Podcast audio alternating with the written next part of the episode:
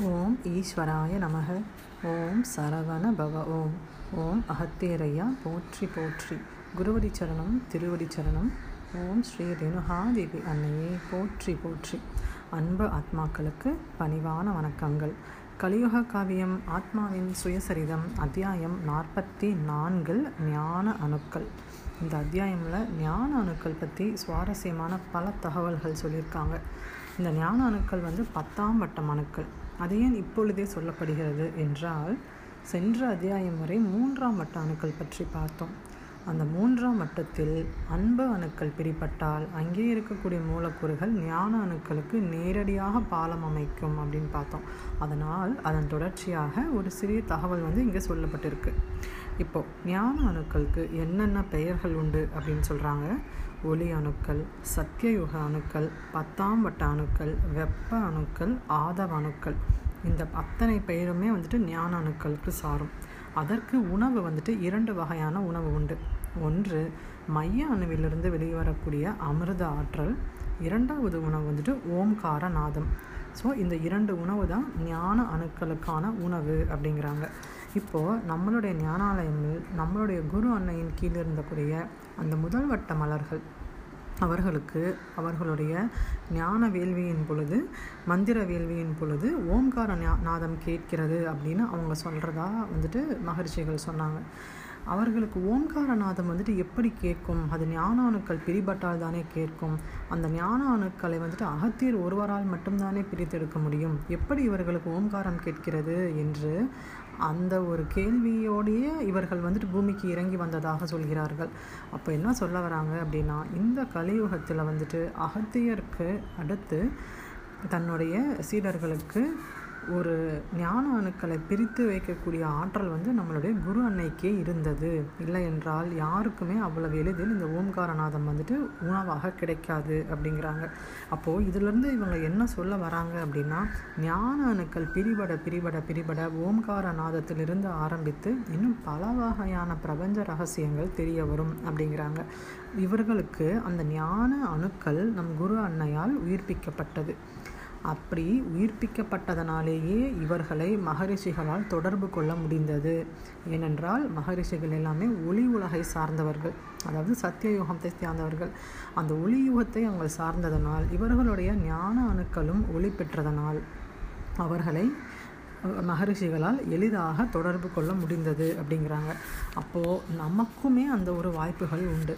நாமும் நம்முடைய அன்பு அணுக்களை பெருக வைத்து அதன் ஆற்றல்களை பிரித்தெடுத்து அந்த மூலக்கூறுகள் சத்தியயுக அணுக்களுக்கு சென்று அங்கே இருக்கக்கூடிய ஞான அணுக்கள் பிரிபட்டால் நமக்கும் ஞானாணுக்கள் பிரிபடும். ஞானம்னா ஞானாணுக்கள் பிரிபட்டால் ஒளி வந்துட்டு உள்ளேருந்து பிரகாசமாக வந்துட்டு தெரிகிறது. அப்போது ஒளி உல ஒளி ஒளி உடலில் ஒளி உலகில் இருக்கக்கூடிய உயர் ஆற்றல்களால் நம்மை தொடர்பு கொள்ள முடியும். இல் இல்லை என்றால் அவர்களே நினைத்தால் கூட அவர்களால் தொடர்பு கொள்ள முடியாது. இது எல்லாமே அனைத்துமே சூட்சமமாக சொல்லப்பட்டுள்ளது. இப்படி தான் வந்துட்டு கடவுள்கள் வந்து நமக்கு வந்துட்டு ஆசிர்வாதம் செய்கிறார்கள். உதாரணத்திற்கு இப்போ யாரோ ஒருவர் வந்து கடவுள்கிட்ட போயிட்டு எனக்கு வந்துட்டு பணம் வேணும் பெரிய வீடு வேணும் கேட்குறாங்கன்னா சிலர் வந்துட்டு சொல்லுவாங்க நான் போய் கேட்டேன் எனக்கு ஆறு மாதத்தில் கிடச்சிருச்சு அப்படின்னு. எப்படி கடவுள் வந்துட்டு ஒரு வந்துட்டு அவருக்கு அவரோட வீடை கொண்டு வந்து அப்படி கையில் எடுத்து கொடுக்க முடியுமா அப்படின்னா முடியாது.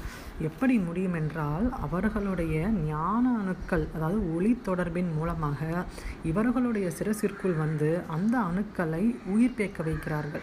அப்படி உயிர்ப்பிக்க வைக்கும் பொழுது இவர்களுக்கு நினைத்தது நடக்கிறது. இப்படி தான் ஒவ்வொருத்தருடைய பிரார்த்தனைகளுமே வந்துட்டு இறைவன் அவர்களால் இல்லை உயராற்றல்களால் சரி செய்ய முடிகிறது. ஆனால் இந்த கலிகாலத்தில் கலியின் உச்சமாக இருப்பதனால் யாரையும் வந்துட்டு இறைவர் அதாவது நம்ம உயர் உயர் ஆற்றல்களால் தொடர்பு கொள்ள முடியவில்லை. அதனாலேயே பாதி பேருக்கு அவர்கள் செய்த பிரார்த்தனைகள் நிறைவேறாமல் போகிறது அப்படிங்கிறாங்க. நம்மளுடைய வேத நூல்களில் நம்ம முருகப்பெருமான் ஒரு இடத்துல சொல்லியிருப்பார் இப்போ இருக்கக்கூடிய களி இன்னும் முற்றி முற்றி முற்றி ஒரு காலகட்டத்தில் குருமார்கள் கூட வந்துட்டு இந்த பூமியில் இருக்க மாட்டார்கள். ஏன்னால் சுத்தமாக வந்துட்டு அவர்களுடைய தொடர்பே இல்லாமல் மக்கள் போயிடுவாங்க அப்படின்னு. அதற்கு காரணம் வந்துட்டு சிறிதும் அவர்களுடைய மூளையில் ஒளி இல்லாமல் அனைத்தும் இருளடைந்து போய்விடும்.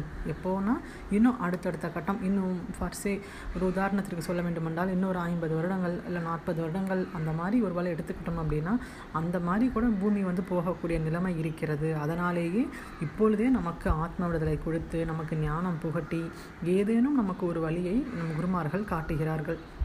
நாம் என்றென்றைக்குமே அதற்கு கடமை உள்ளவர்களாக இருக்க வேண்டும்.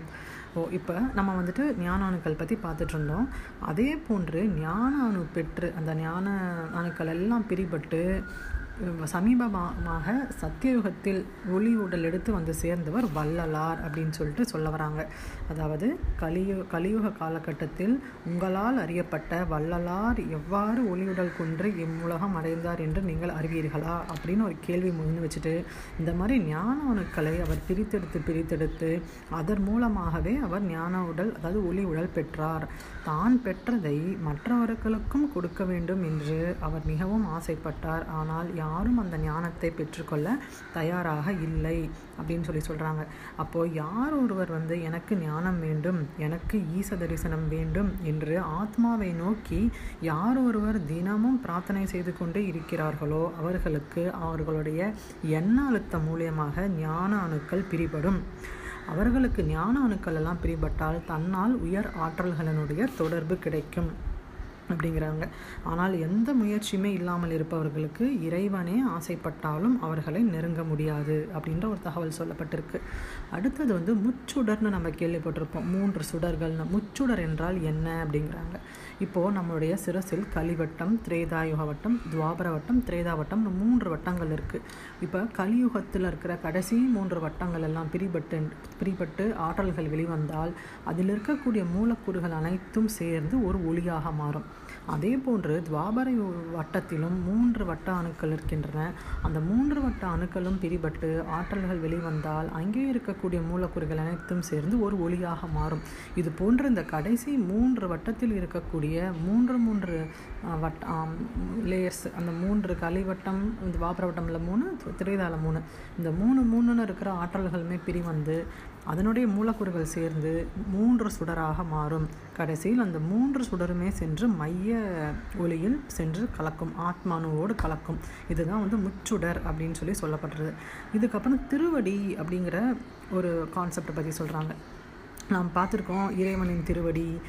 திருவடிங்கிற விஷயம் நம்ம நிறைய கேள்விப்பட்டிருப்போம் ஆன்மீக சம்மந்தமாக திருவடி அப்படிங்கிறது என்னென்னா ஒளி வழி பாதை. அதாவது இறைவனை சென்று அடையக்கூடியதில் எந்த வழியில் சென்று அலை அடையலாம் அப்படிங்கிறதுல திருவடி எனப்படும் ஒளி வழி பாதை மிகவும் சிறி சிறந்தது அப்படிங்கிறாங்க. அப்போது ஒளி திருவடி ஒளி வழி பாதைனா என்னென்ன பாதைகள் உண்டு அப்படிங்கும்போது தீட்சை கொடுப்பது. இப்போ நம்ம தீட்சையெல்லாம் நம்ம எடுத்துக்கிட்டோம்.